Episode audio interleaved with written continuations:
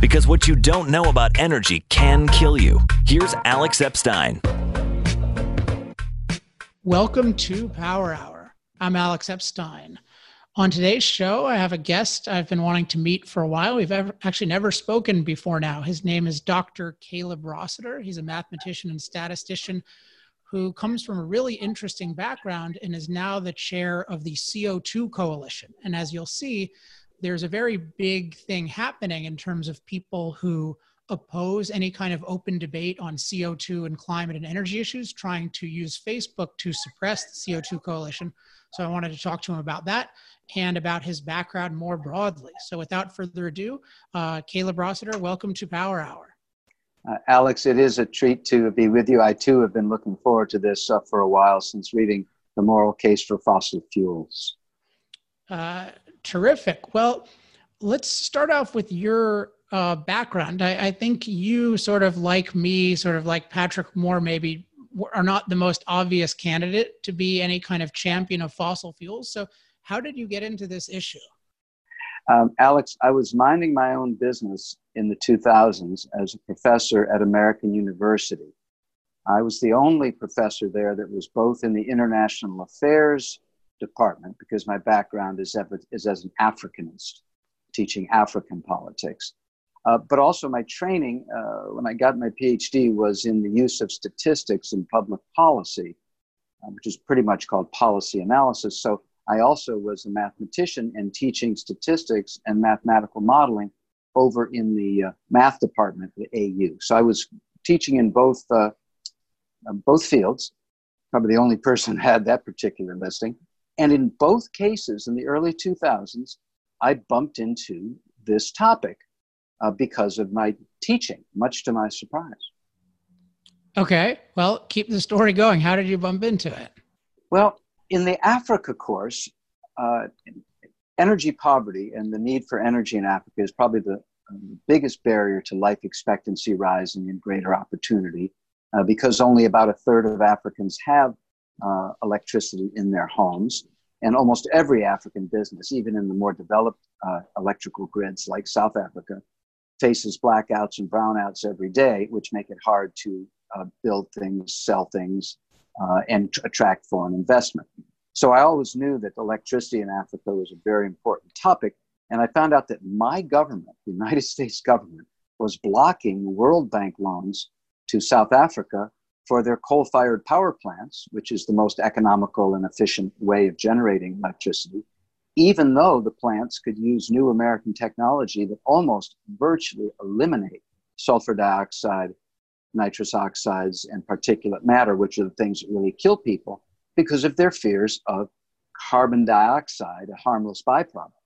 So while I was pondering that in my statistics classes uh, for international affairs, students would have to write a paper every semester on some international study in the statistical field could be any topic. You know, what's the best way to discourage people from uh, risky behaviors, spread HIV? What's the best way to do cr- cropping for maize? And what's behind the rise in temperature? Uh, student wrote a paper on the climate models, and I teach mathematical modeling. And I gave her an F because I said, This is a ridiculous paper. There's no proof here at all. This is just somebody's mathematical game. She came back and showed me this was the IPCC's seminal document. And I started laughing because just as a mathematician, not knowing much about climate, I knew that the models can do anything you want them to do, and they're not very helpful after a month or so, let alone Wait, so, so 100 years. Let, let me ask about that. So, what was it about the models that made you able, view it as a statistical game? And particularly if you can explain it to the uninitiated, because most people watching this are not mathematical modelers. Sure. Uh, and actually, that will tie into Facebook, Alex, because when we write about models, that's when we get censored because they're so sensitive about this on the climate alarm side because all they have is the models. There haven't been any data that indicate a rise in extreme weather and rate of sea level rise. And all this is UN data. It hasn't happened yet. So they're left arguing that it may happen, and that's where the models come in. I laughed because it said we're 95% sure temperature is going to go up four degrees in the next 100 years, four degrees Celsius, which is a lot. And I said, you know, you can't say you're 95% sure about anything in statistics if you haven't done a statistical test. I knew that the models can be completely gained by changing one of the thousands of parameters. Uh, they're really uh, not oracles, models are. Mathematically, they are tools that you can use. So they were misrepresenting what a model was in such a way that I knew there was something very fishy. And so between my African realization and my statistical realization, I began to teach my entire statistics course to hundreds of students a year on climate. Just go get the data, let's analyze it, let's learn about it. Uh, that was the beginning of the end for me uh, in my little liberal academic world. And so, I mean, by background, you are not considered a political conservative, right? Au contraire, I come out of the Vietnam anti war movement. Uh, I run a website on anti imperialism that opposes US uh, support for dictators in developing countries where we have our, our, ne- our network. Uh, I worked for the Institute for Policy Studies, which is a left wing anti imperial think tank, until unfortunately I published something on climate change in Africa in the Wall Street Journal and got fired. Um, I'm a very unlikely uh,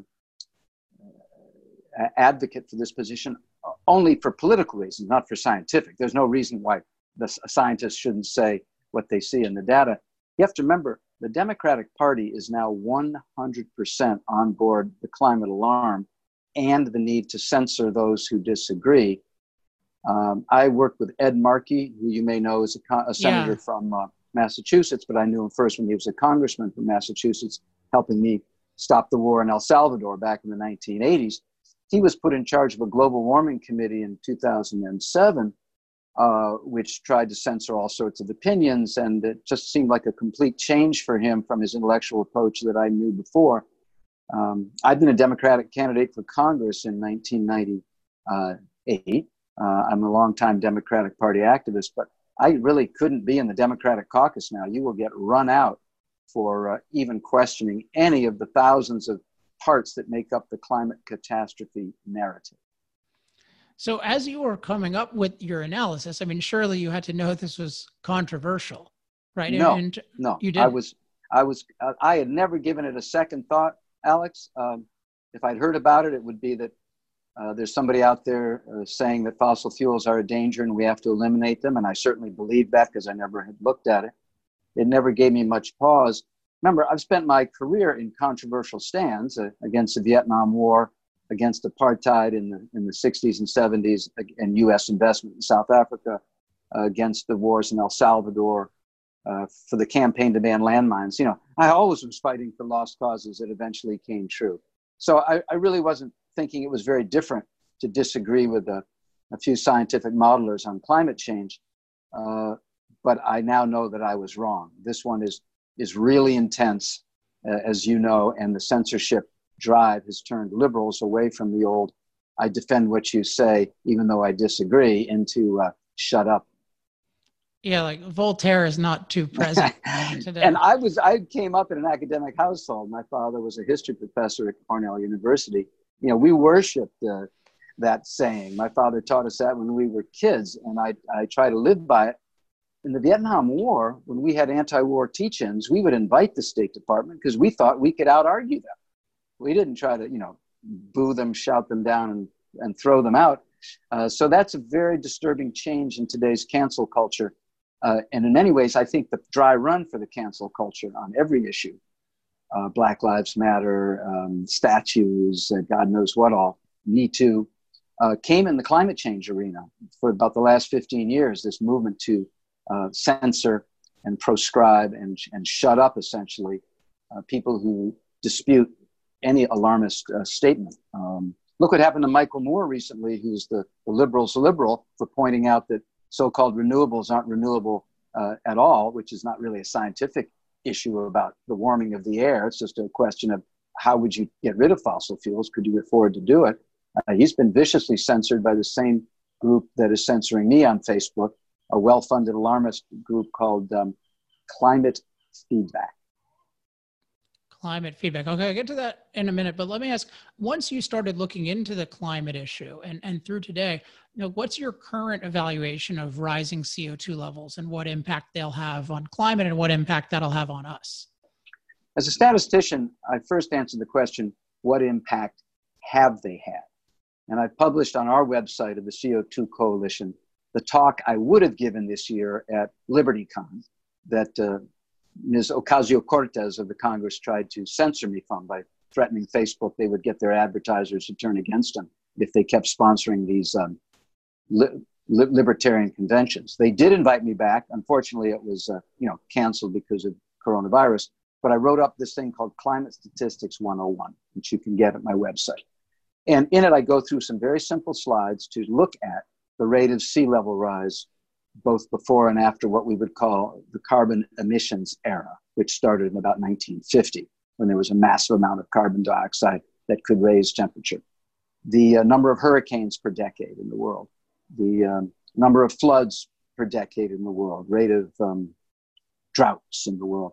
None of these data are statistically significantly different in the period that has carbon dioxide as a component in warming and the period before 1950 that didn't. So, as a statistician, I usually say, I stop right there.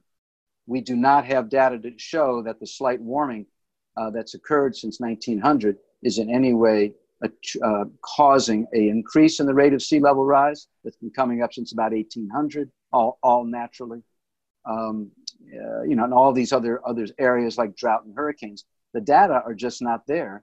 And so I try to explain in this briefing what statistical significance is, how we use it in science. Before you get to the models, which predict the future, you still have to get people to stop saying we see the impacts today of carbon dioxide based warming. We don't. Yeah, and I think that's a, a really important point. And from a moral perspective, the way I look at it is the people claiming climate catastrophe in the future, they portray today as a state of climate catastrophe. And they stay they portray today as overall a bad planet. And from a human perspective, the planet has never been a better place to live and climate has never been safer because of our industrial powers that we have. And so my view is I don't trust someone to predict the future if they can't predict the present. or they won't acknowledge the present. When I testified before Congress last year, it was a surreal experience because I'd been up there on the dais next to the Democratic members just 10 years before as the staff director for a foreign policy committee doing the questioning. And here I was getting beat up by the Democrats as I sat down below. Uh, and I pointed these, this out to them um, that if you want to talk about human health and human prosperity, look at the use of fossil fuels over the last 200 years and the rise in income. Uh, uh, the, the main message I gave them was if you want to have long life expectancy in your society, get rich. Get rich. Then you will be able to have the health care, you'll be able to have the education, you'll be able to have the uh, medical facilities, you, uh, you'll be able to have the crops and the improving diets. That's what Africa's been missing out on because of the very limited supply of electricity to homes and industry. In Africa, as you know, I'm, I'm sure you know, having been there, that the uh, typical African is inside a house, and when it's cold, they burn wood and cow dung and coke in their house and have terrible lung diseases. About 3 million people a year, the UN says, um, die just because they're breathing indoor air pollution. That goes away when you have fossil fueled electricity. So when did you mentioned in I think the early 2000s? So in the early 2000s, were you aware of the energy piece of this puzzle? Because uh, or when when no. did that really become pregnant to you? Because I obviously been an expert on Africa and poverty for a long time, and I'm curious when you got the energy piece of it. Bit by bit, I began to talk and speak and write on my findings. Uh, the reputation of my course, in which the students simply pick a study that's in the IPCC report and is referenced and made to sound horrific, whether it's about ocean acidity, so called, or about um, hurricanes whatever, uh, crop failures, they would go back and read the actual study because it's a statistics course and, and learn how it was done. So that reputation began to develop, and I began to speak a bit on the campus. And I think naturally, when you talk about uh, climate change, you're led to the point which Ms. Ocasio Cortez has, thank goodness, delivered us to putting out there the Green New Deal for everybody to see. What does it mean if you can't use fossil fuels? If 85% of the world energy right now is fossil fuels and it's pr- promoting wealth and well being, uh, and, and, and it's cleaner than ever with the kind of scrubbing technologies and catalytic converters that, that have been invented, What happens if you replace it? What would it mean if you had to use solar and wind all over Africa? And of course, it would mean absolute green death. Um, it's not reliable energy. You can't have a hospital system. You can't have a food delivery system. You're never going to have air conditioning. Um, you know, it's it's a, it's a tragedy. So I think I was led there from asking the question: These people want to get rid of fossil fuel power. What could we use? And I mean, you must have heard, you know, the different claims that, well, of course, 100% renewable works, and if only we have enough batteries, or only we connect enough places through long enough transmission lines. How persuasive did you find those kinds of claims? I always say, bring it on. We would love to have it. I'm all for it, but they can't deliver it without the well. First of all, it takes tremendous government subsidies to bring down the so-called uh, price, even though the cost is quite high. Uh, the studies our economists have done very conservatively say it's about four times as expensive, really, to get your electricity in America uh, from a wind farm rather or a solar panel uh, moved into the system than through a natural gas uh, plant burning very clean fuels with very little sulfur dioxide. Um, it's about four times as expensive, but it's not even there. It's it's intermittent. You still need the natural right. gas powered plant at night, and when the clouds come out, so you haven't saved, as Michael Moore points out in his interesting documentary, where he accepts the premise of climate catastrophe but says this ain't addressing it. You need to have the CO2 producing fossil fuel plant online and spinning if you want to keep your AC and lights on. Yeah, one thing I, I find just uh, increasing ever annoying about the discussion is that when you talk about cost, like you can't compare the cost of an unreliable supplemental form of energy to a reliable, uh, you know, baseline form of energy. So it's there's no such thing as solar and wind being self-sufficient anywhere in the world, generating electricity on any scale at any price. So I mean, one thing that seems consistent with you is you're like in economics if somebody has an idea, I say like go prove it. Like I want to see it. I'm not going to make up some theory that this can never happen, but if it's a complete failure, then it, the onus is on you certainly to force it on us. God forbid to force it on Africa. Right. I certainly hope and pray that the research on the batteries gets better. But it's been about 10 years uh, since they've said we're going to find something that can store energy overnight, which would solve a lot of these problems, and they haven't got it but let's hope they do. But it's a technically, uh, clearly, a very difficult problem uh, to solve how to store electricity in batteries. Of course, you have to make the batteries. And there's nothing renewable right now about the uh, nuclear, the uh, uh, solar and wind grid because you have to mine this stuff in Africa under terrible conditions, a lot of it in the, in the old Belgian Congo, uh, to get what you need for the wind turbines and the solar panels. Then you have to ship it, you have to process it, you have to build the grid to carry it very long ways to the cities and the step up transformers, step down transformers. And and it's and then you have to get rid of it in 15 years and find a way to junk it. It's not right. renewable stuff. The wind and solar are renewable, they're free, but it, you've got to use a lot of fossil fuels, as the Michael Moore film points out, uh, to mine the stuff, ship the stuff, con- convert it, and, and, and use it and then replace it. It's not renewable. You should put a quotes around renewable uh, because it's built with fossil fuels. Yeah, it's such a weird idea that like you can take one element of a process eh, that's quote renewable and then label the whole process renewable. I mean, you could do the same thing for fossil fuels. You could say, well, fossil fuels use oxygen, and there's an unlimited supply of oxygen. Therefore, fossil fuels are renewable energy. It's just that no, you have to look at the nature of the whole uh, process. And I th- yeah, I think Alex, all that's happened is that energy's gotten more expensive in the last ten years, not any cleaner, any less. And well, I wouldn't say carbon dioxide is is, is dirty anyway. I'd say the sulfur dioxide is, uh, but it, they really haven't solved the problem. I, I hope that they do.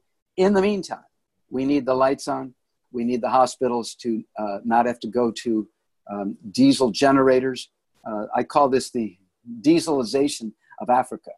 If you travel in Africa, the big man's house, the big president's house, uh, the big factory, the nice hotel in, in Lagos or whatever, the second the power grid goes down, they fire up diesel generators behind yeah. it and they burn the dirtiest, crappiest stuff. If you try to go jogging behind a diesel generator, as I've done in, you know, Malawi or Sudan or Nigeria recently, you just come back covered with soot and your lungs are full of it. Uh, to, to tell Africa you can't do a coal fired plant that has the latest um, pollution technology and controls this outdoor air pollution, and instead, when the grid goes down, you have to use diesel generators. Right. You're, it's it, on pure pollution grounds and moral um, medical grounds. It's it's criminal. So one more thing about your journey. When did you yeah. come into contact with just the, the facts about CO2 being a fertilizer for plants and how did that come across to you? Alex, you're going to laugh at me because I'd spent 15 years on debate stages talking about climate change models and, uh, and, and the statistical uh, lack of evidence for any problems to date on climate variables, et etc uh, until I took this job in January 2019, moving from being a member of the CO2 coalition of 55 scientists and economists to being the executive director, I'd never given it a thought. Isn't that fascinating? It, I talk just, about that in my book. It's like it yeah. shows to me that our our starting point is so anti-human. We assume anything we do must be all bad. the first paper I had to edit at my uh, new job for, for uh, Dr. Will Happer at the CO2 Coalition uh, was uh, by Craig Idso, who's an agronomist of great note, uh, looking at the effect of CO2 in the past 50 years uh, on the planet's crops and grasslands and, and t- treat areas and how it's greening the earth by up to 30% by now. CO2 is a much more potent plant fertilizer and plankton fertilizer for the oceans than it is a warming gas. It is both things. It's a warming gas and it's a plant fertilizer, but much more potent on that. So I had to learn in a hurry. Fortunately, I have a brother who's an agronomist. I shipped it right off to him and said, Are you kidding me? He said, Oh, everybody knows that. Don't you know that when you want something really to grow well, you put it in a commercial greenhouse and you triple the parts per million that we have in the atmosphere of CO2, and that's how you get your growth. Greenhouses have CO2 pumped into them. Yeah, it's just, I mean, you know, I come at this from philosophy, so I'm just super interested in the idea that I, I think so much of it is we start from an idea that human impact is bad, that it's morally wrong for us to impact the planet, and that it must lead to disaster someday. I think those are the two starting points. And I love the CO2 example because even if CO2 had some negatives with it, there's this obvious massive positive that is it helps the world be green and it, and it helps us eat. He doesn't like what I'm saying. I, I, can I can announce that our dog just saw another dog walk by the front of the house. Pardon me, sir. Behave yourself, Douglas. Um, yes, I think there is a strange point of philosophy here, which I first saw, uh, Alex, when I was a congressional staffer in the 1980s. I had a number of members in my liberal caucus that were fighting the war in El Salvador and fighting Reagan's MX missile, that sort of stuff that I worked on. But the thing that really got them was overpopulation. And they'd have these meetings of all the members of Congress concerned about that and just talk about how they've got to get people to have less children all over the world. And I think that might have been my first skeptical moment, although I knew nothing about carbon dioxide and climate change and all that stuff. I thought, you know, that doesn't make any sense to me at the time. I wasn't a big expert, but the world looked a lot uh, wealthier and with better food production and better diets every year. And the number of, you know, people are not just takers and users, they're producers and inventors. And magically, somehow, we went from 3 billion people you know, 8 billion people in my lifetime, and things got better. We didn't run out of everything under the sun. Uh, peak oil was uh, defeated by horizontal fracturing that nobody had thought of 10 years ago. Uh, in, in particular way they did it. Uh, so that was the first time I saw people who believed in doom, that people were, and these are smart people, good members of Congress I'd worked with closely, but they just had this religious belief that overpopulation was going to destroy the planet.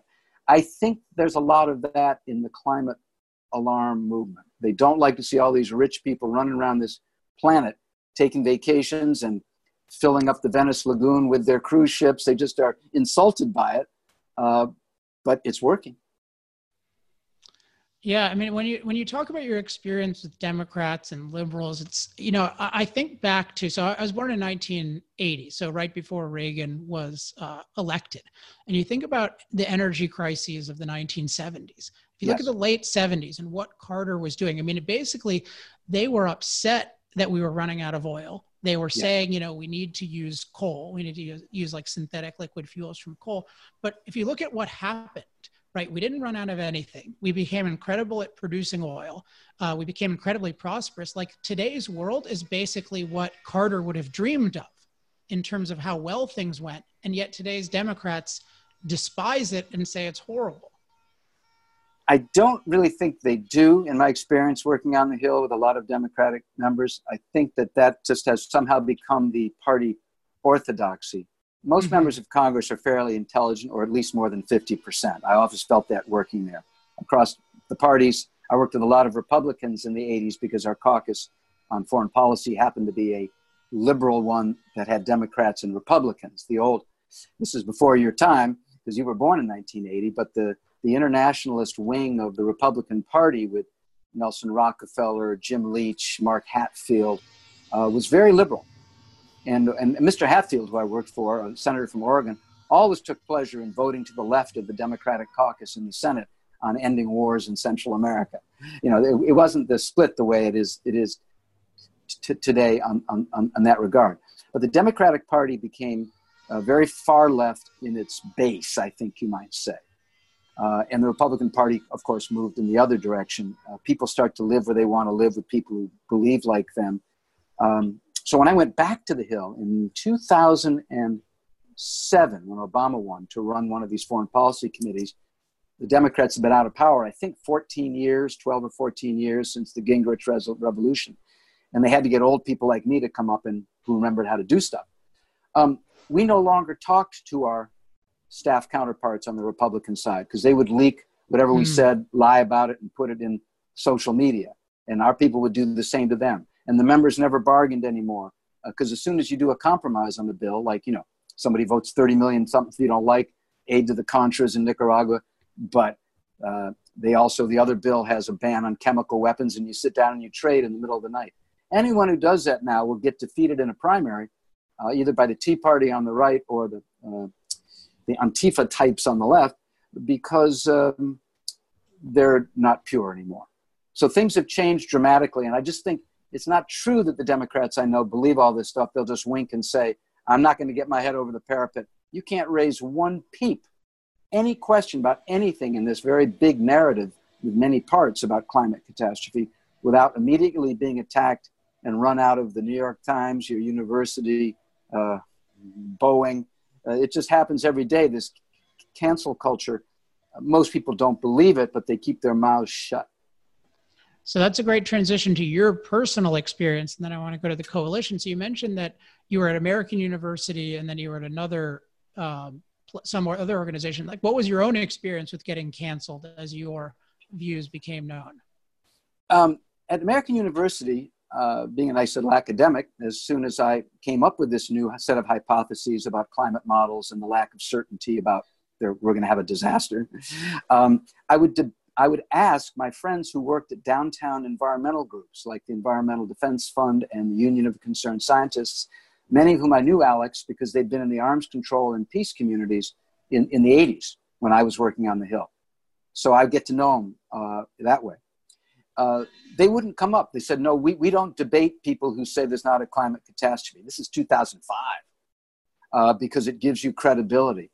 And so I would go to the other professors on the campus who were in the physics department or were in the environmental science department and say, would you debate me? Would you come to my class? I'll give you the whole class. You know, only one professor, a wonderful sort of liberal guy and didn't really know much about it. He was in international affairs, would come and try to give the arguments.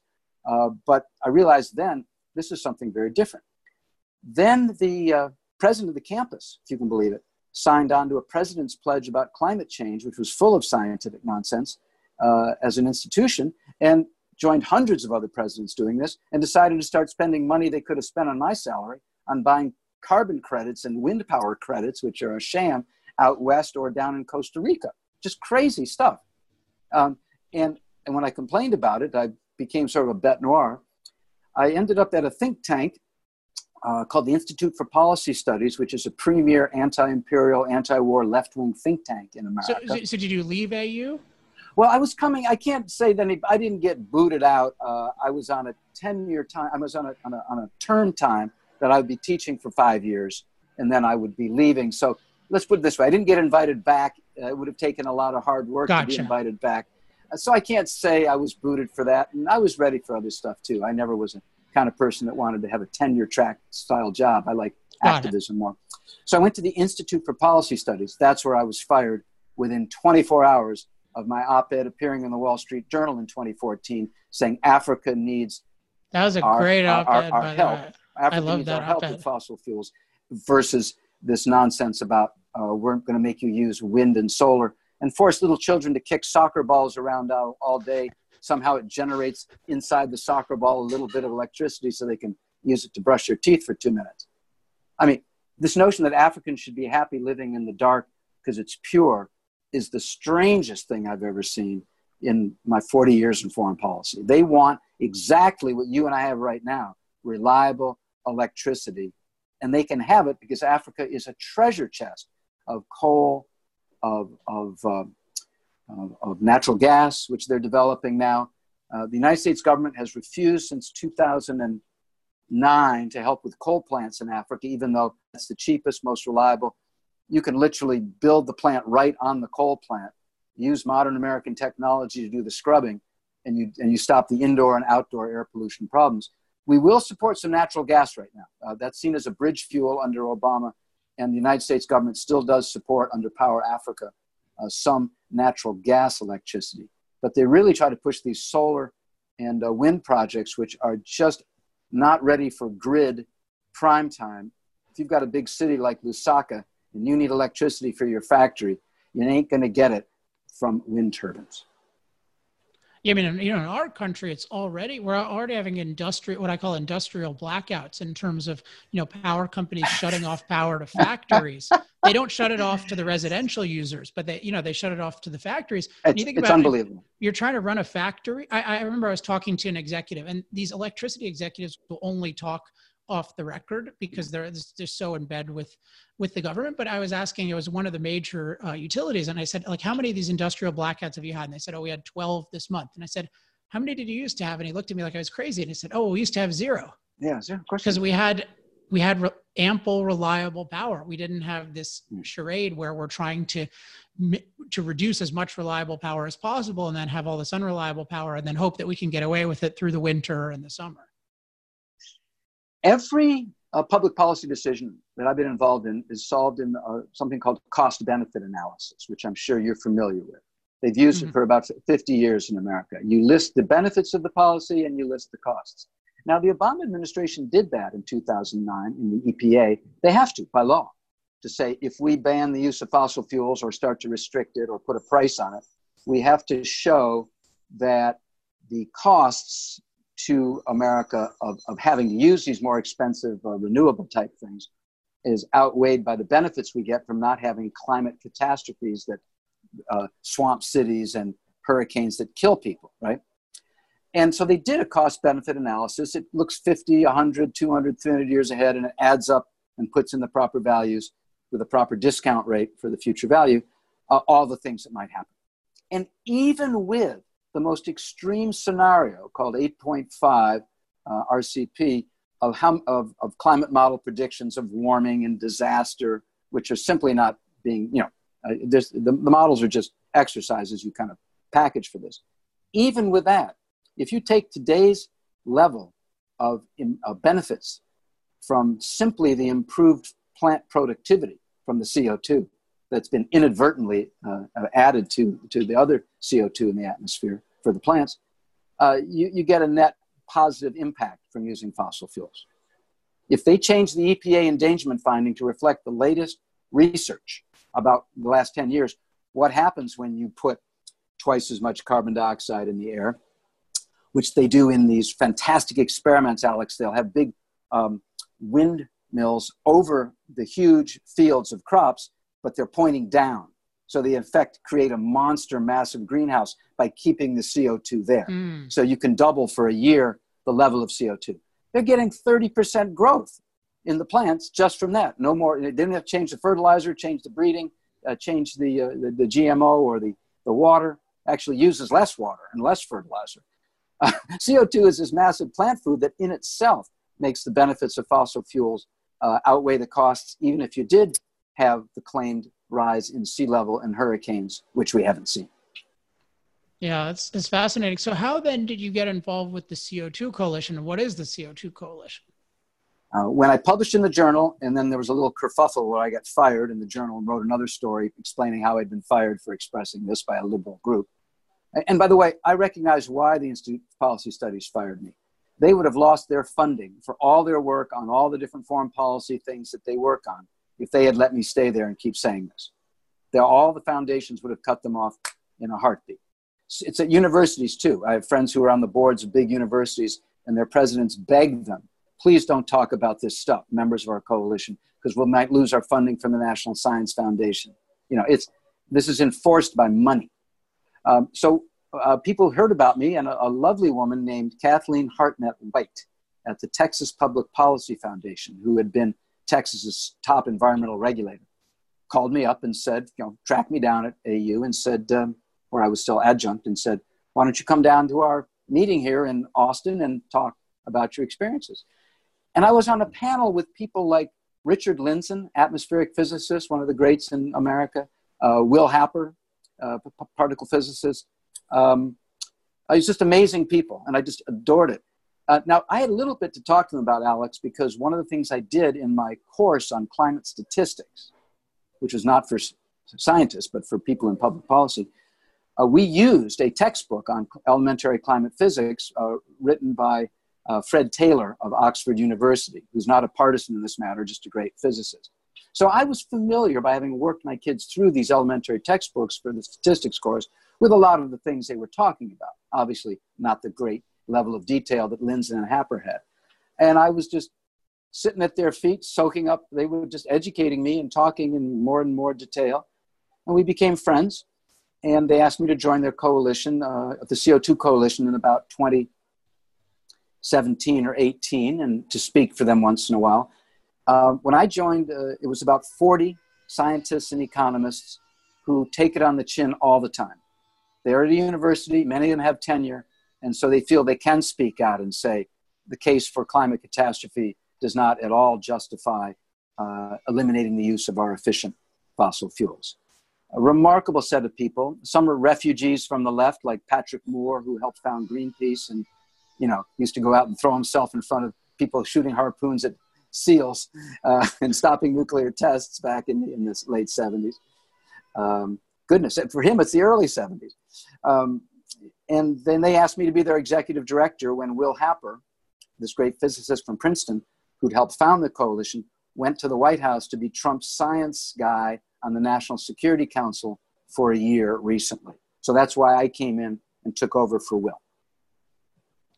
And well, let's talk then about what's been happening with uh, Facebook and with this group. Uh, I mean, there's Climate Power 2020. I saw a letter from them. What's what's going on here?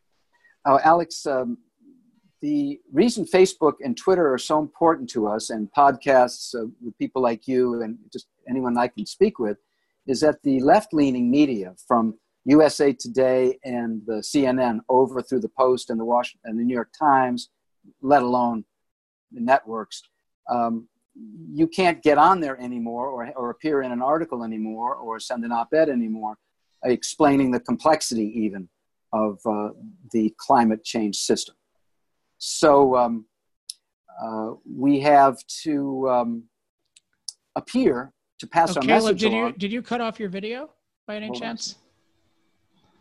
There you go.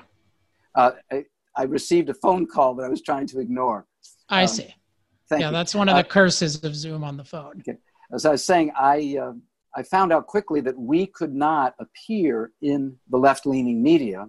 So you, you never can reach people with this news they've never heard before and get them to think about the complex complexity of the issues without Facebook and Twitter. That's how you reach people. So we began to put a lot of advertising, a lot of work on our staff uh, into building our Facebook and Twitter feeds and try to publish something every day that's interesting and debates with different people. Um, you know, primarily we're a congressional education group. That's why we're in Washington. We have staff who go up to the Hill, talk to members and staff. I go up to the Hill to talk to my old Democratic colleagues when I can and to my new Republican friends most of the time and testify. But uh, we do public education. And that's how the public is educated, what you're doing right now. And so that's why I think um, the groups that are in the climate business have been going after uh, the New York Times and all of them to drive us away from that source of media. So now they see what we're doing. We're being very effective. Some of our members have, like Pat Michaels, a climatologist, used to be the president of all the state organization of climatologists. His video uh, about climate models had 3 million views. So, of course, people are going to say, we need to stop this, the people on the alarmist side. And they've created a so called fact checking group uh, created by a climate activist who says this is his goal is to shut our down debate named Eric Michaelman, who somehow have ended up as Facebook's, get this, fact checker, like putting the fox in charge of the chicken coop. They are our opponents whenever we would testify on the Hill. One of our scientists, one of their scientists, you know, the Democrats invite one, Republicans invite the other. And now the other guy sitting next to our guys is in charge of saying that he's false and needs to be banned from, from Facebook. So we protested we showed in detail why our description of models was as good as theirs, and it's mostly a matter of opinion anyway uh, on the future. It's all about the future. Uh, what percentage of the rise in temperature since 1900, the one degree, is natural, which is human caused? You know, we can see that most of it is natural because there was no uh, human effect till 1950 when half of it was done, but nobody knows exactly the right percentage. So suddenly our videos started to have false labels on them about a year ago where you couldn't forward them to people. People, I couldn't advertise them and couldn't boost them. All the things you use to spread your your reach through the algorithms, they were screwing with us. Now this happens, of course, on Twitter, on Wikipedia, on Google. You know, within a year, if you and I are talking, um, the fact that you have an independent way to post this may be the only reason anybody will ever hear it. We may be shut out of all the big social media giants. The pressure is intense. The size of the group that just took out after us last week, this Climate Power 2020, funded by Tom Steyer and fronting uh, S- Stacey Abrams of Georgia. It's got all the biggest environmental groups on it. Their total budget's going to be in the billions of dollars. You know, we're a half a million dollar a year group trying to trying to make a point in, in this noise that they've got. Um, they think they can get us off of Facebook and Twitter the same way they got us out of the mainstream media. It's a it's a battle for educational space, I guess you could say. So, what are you doing to fight back? We always try to be as loud as we can. Uh, we protest. We, in detail, provide the scientific basis. If Facebook um, bans or uh, puts a false label on one of our things, we immediately put up another one that says, "Let's talk about Facebook's false label." They can't, they can't uh, censor that because we're talking about their label and we're giving our reasons why. Mm. Uh, you, but probably they'll come up with some reason for that. We, we publicize it. We go to our friends on the Hill because climate feedback, which is uh, the people that Facebook have decided is nonpartisan and unbiased enough to, to check our scientific facts, and I'll stack up our people against theirs anytime, um, also has health feedback, which goes after groups that oppose abortion. Uh, and Senator Cruz and others this year had to jump in when they were censoring people very similarly to us on the health feedback uh, who were saying things about abortion and abortion effects that uh, health feedback didn't want to hear. That's part of the team with climate feedback. It's all funded by the same purpose. So poor Facebook, you know, they're scared of everybody. They're scared of their their users. They're scared of the people that advertise there, as you know. They're scared of Senator Cruz on the right and, and Senator Whitehouse on the left. They're just trying to like a salmon moving upstream. They're trying to move through this terrible, terrible turbulence to get to their financial goal. We're just a little piece of their puzzle, but we're determined to be a, a piece. They have to worry about us because we're, we're in their face. Yeah, I mean, you seem to be taking this with some levity. I just think this is so outrageous that that these people are. I mean, their whole response is to say you should not be heard and you know facebook part of the appeal of it is this is a way of sharing your ideas with people you value and obviously there are a lot of people on facebook who want to share their ideas and these guys i mean what if they had any integrity at all what they would do is they would actually just refute what you say on your page right, right. they would put comments and they would say like this is what's wrong and go to the truth and we debunk them very clearly here and we explain very step by step how the models are valid how it's going to be climate catastrophe how we can adapt how solar and wind are ready for prime time but they can't make any of these arguments. And so all they say is they say oh yeah climate change is real you're a climate denier uh, you, shut up. Though that one, I do try to keep a good uh, humorous attitude, Alex. But when I see the climate denier one, even though it's been out there for 10 years, um, uh, was built off the Holocaust denier claim about the murder of six million Jews not happening. Uh, I find it an atrocious thing, and I do get a little upset. And I said to these people the other day uh, in our press release, and to every reporter and editor like Newsweek, Washington Post, uh, E&E News that use the word climate denier in the headline or the article about me or our members, you know, just show me one fact, one scientific fact uh, that I am denying or our publications deny. And of course they can't and they don't. Because what they're saying is you're against this consensus that uh, we're all about to die from this. Now, the irony of that is there is a scientific consensus about CO2, and we are part of it.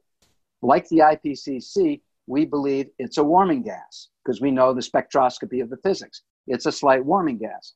Otherwise, the Earth's the atmosphere would be about 60 degrees colder if um, water vapor, the primary warming gas, didn't have the effect of keeping radiation from leaving the Earth's system. CO2 is a tiny, tiny part of it, but it's a warming gas. And it's also a plant food.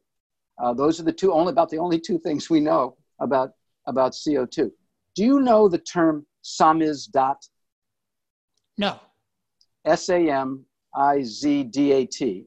In the Soviet Union, um, which was only around for about nine years of your life, um, people who were being censored by the government and had losing their apartments because they kept speaking out and their kids couldn't get into school and they couldn't get food, you know, the underground of truth tellers in the Soviet Union, uh, relied on samizdat, which means underground, underground press. They would write something up, have a mimeograph machine, um, smuggle something in from Poland or the United States and pass it around surreptitiously for people to read.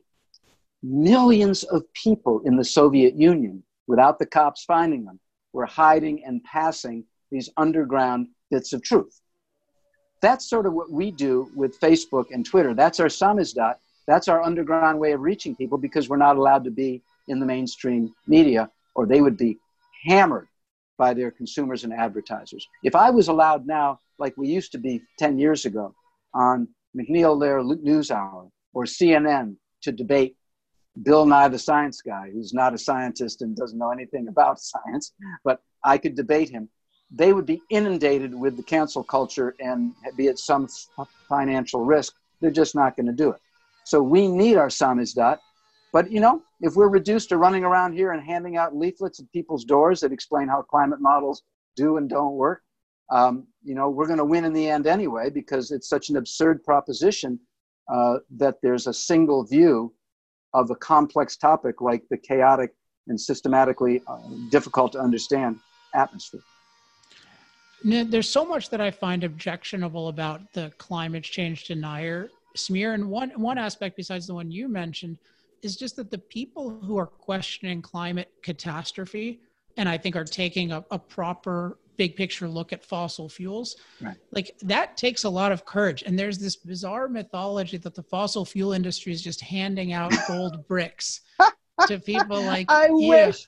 I, I know, but I but it's like it's it's it's like as if as if you know you just decided to completely inconvenience your. It's like a fossil fuel company came to you 10 years ago and said and, and i mean i've met so many of the people and in fact was at the founding of the co2 coalition so i've met everyone oh, at least all the principals there and and everyone has their own story and not one of the stories begins with like hey exxon mobil targeted me or something. It's more just this oppression by the mainstream that it takes a lot of courage. I mean oh, like richard lindzen dick lindzen like that's you know a super prestigious atmospheric scientist. He didn't have to do all of this stuff in terms of opposing it. I mean, he could have just been, you know, a top climate scientist at MIT, but he believed something different and he stood up and he continues to. And I, I really admire those of you involved in the coalition. And it's just the exact opposite of the truth. Whereas the mainstream people, that takes no courage at all to just repeat these empty generalities like climate change is real right. and then to passively support these horrific policies of rapidly reducing fossil fuel use. Well, I think the country is more split than uh, you and I. I think you're out on the West Coast, aren't you? Yes, I'm in California. And I'm on the East Coast in DC. We find by looking at our users on the Twitter feeds and the Facebook that uh, the, the, the coasts live in, a, in, in, in, in fear of climate change. Uh, because of the propaganda in the, sort of the ac- academia and the media there. But in the middle of the country, most people have a generally healthy skepticism towards the end is near doomsayers. And uh, President Trump has put his finger on it. He uses language like that, you know, fortune tellers, doomsayers. Right. Um, everything is great in this country. Go out and have a wonderful time. Uh, it's not the horror story that they, they think it is. Um, uh, look, I, I, always tell people who bring that up, and, and it's right. Every time I'm in Congress, the first thing I hear from Democrats is fossil fuel companies, and Exxon knew. And of course, Exxon didn't know anything anybody else knew. And the people who ran that project to sue Exxon keep losing because they just lied and made up stuff and put quotes in their memos that weren't, weren't there. Nobody really knows um, what the total impact will be of carbon dioxide on the, on the planet, uh, on, the, on, the, on temperature, but so far it, is, it isn't much. Um, so I think when people say to me, oh, it's that, I said, yes, that's right. I was happily a left wing professor in 2004 when I decided, why don't I ruin my career and go find a fossil fuel company that maybe in the year 2020 will give me a nickel? Uh, because they don't. We're not funded by fossil fuel companies. They, they're smart. They smell uh, profits just like Mark Zuckerberg does. By about 2010, they all got out of the way and became beyond petroleum. They don't believe it either that it's a climate crisis, but they know it's not good for business to say anything.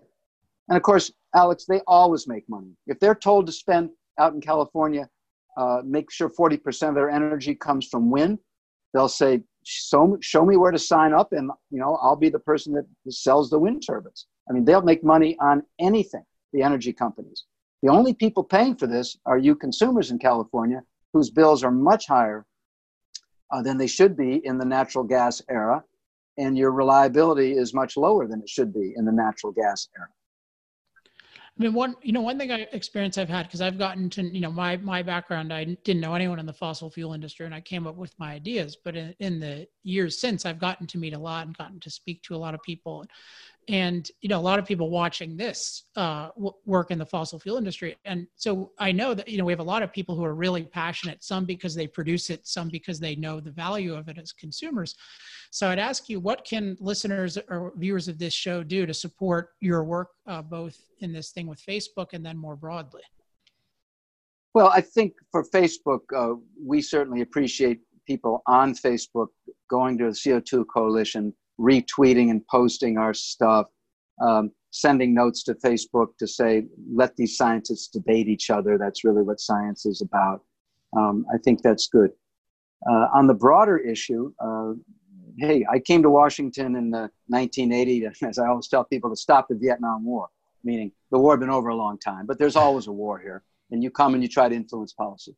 In the end, Congress will make these decisions. In the end, uh, Congress will either pass restrictions on, um, on, on, on energy or, or not. And at the moment, the, the alarmists have not won. There, there's enough people in the Republican Party that they will block any completely crazy thing from passing the Senate. The House will pass something crazy. They did that first in 2007, the Waxman bill to um, cap and trade carbon dioxide or something. Uh, these, these sorts of uh, Green New Deal, the Green New Death, as I call them for poor people, uh, both in Africa and in America, where when the price of, of, elect- of, of heating goes down in Ohio, lives are saved because people will use more, more heat because natural gas permits it. 11,000 lives a year, according to the um, uh, National Institutes of Health, are saved simply because fracking brought low energy prices since the year 2011 for heating in the Midwest, where people get cold in winter and enough people will get bronchitis and die if they don't use the heat. So this is this is life and death. People need to speak out about it, uh, but they have to, uh, frankly, uh, support candidates for office who uh, are in favor of energy and careful, realistic uh, climate science. And where can people learn more about CO2 Coalition? Well, we have a website called the CO2 Coalition, and we invest a lot in putting an interesting, readable, new article on it every day, or we'll post videos like my appearance with you. We'll post that. Our 55 members write um, scientific and economic studies, but written in a way that the average member of Congress can understand them. And trust me, that means the average citizen can, can read them. So, what we pride ourselves on is taking people like Lindzen and Happer and Moore and Idso who are brilliant scientists and helping them rewrite their material in a way that our white papers and our policy briefs are understandable by the average citizen. Uh, they can call me up. My phone number is listed on every single one of my emails, and I love to talk to people. I miss teaching, um, and I'd love to talk to you all about it. And I'll bet if there's a climate catastrophist listening who thinks he can set you straight, I'll bet you'd be willing to talk to him too. Once a week, Alex, I reach out to someone who's written something that um, I disagree with, and I encourage them to call me. And I have some interesting conversations off the record with, with people. Frequently, they end with saying, Well, you may be right on the atmosphere, but the oceans are acidifying. And that starts a whole new conversation because the oceans cannot get past a pH of 7.8 on the way to acidity, which is under seven. Um, so I have good conversations like that. I know a lot of people can't change their mind uh, in the media and in the Democratic Party and academia because they'd be hammered and have their life turn into my life, get their head above the parapet, and things get more complicated. But um, I still do believe in the exchange of, of scientific ideas. Awesome. Well, I really admire that about you, and I admire the work you're doing. Uh, can you hang on about 45 seconds? I'm going to close the show, and then I want to talk to you for a minute afterward. Great, Alex. Thanks very thank, much. Thanks so much for coming. All right. Thanks to Dr. Caleb Rossiter for joining me. I really uh, admire the work he's doing and the work the CO2 Coalition is doing. Uh, that's the show for today. As always, if you have any questions, comments, love mail, or hate mail, email me at alex at alexepstein.com. Uh, you know, follow me on Twitter, Facebook, etc. And to subscribe to the newsletter, go to industrialprogress.com. Also, if you want to support our work, you can go to industrialprogress.com slash accelerate. That's it for this week. Next week, I think we'll probably have – uh, Patrick Moore on. I think I've convinced him to come on. That'll be really exciting. So until then, I'm Alex Epstein. This has been Power Hour. Power Hour. Life, liberty, and the pursuit of energy. Power Hour. The antidote to shallow thinking about energy issues.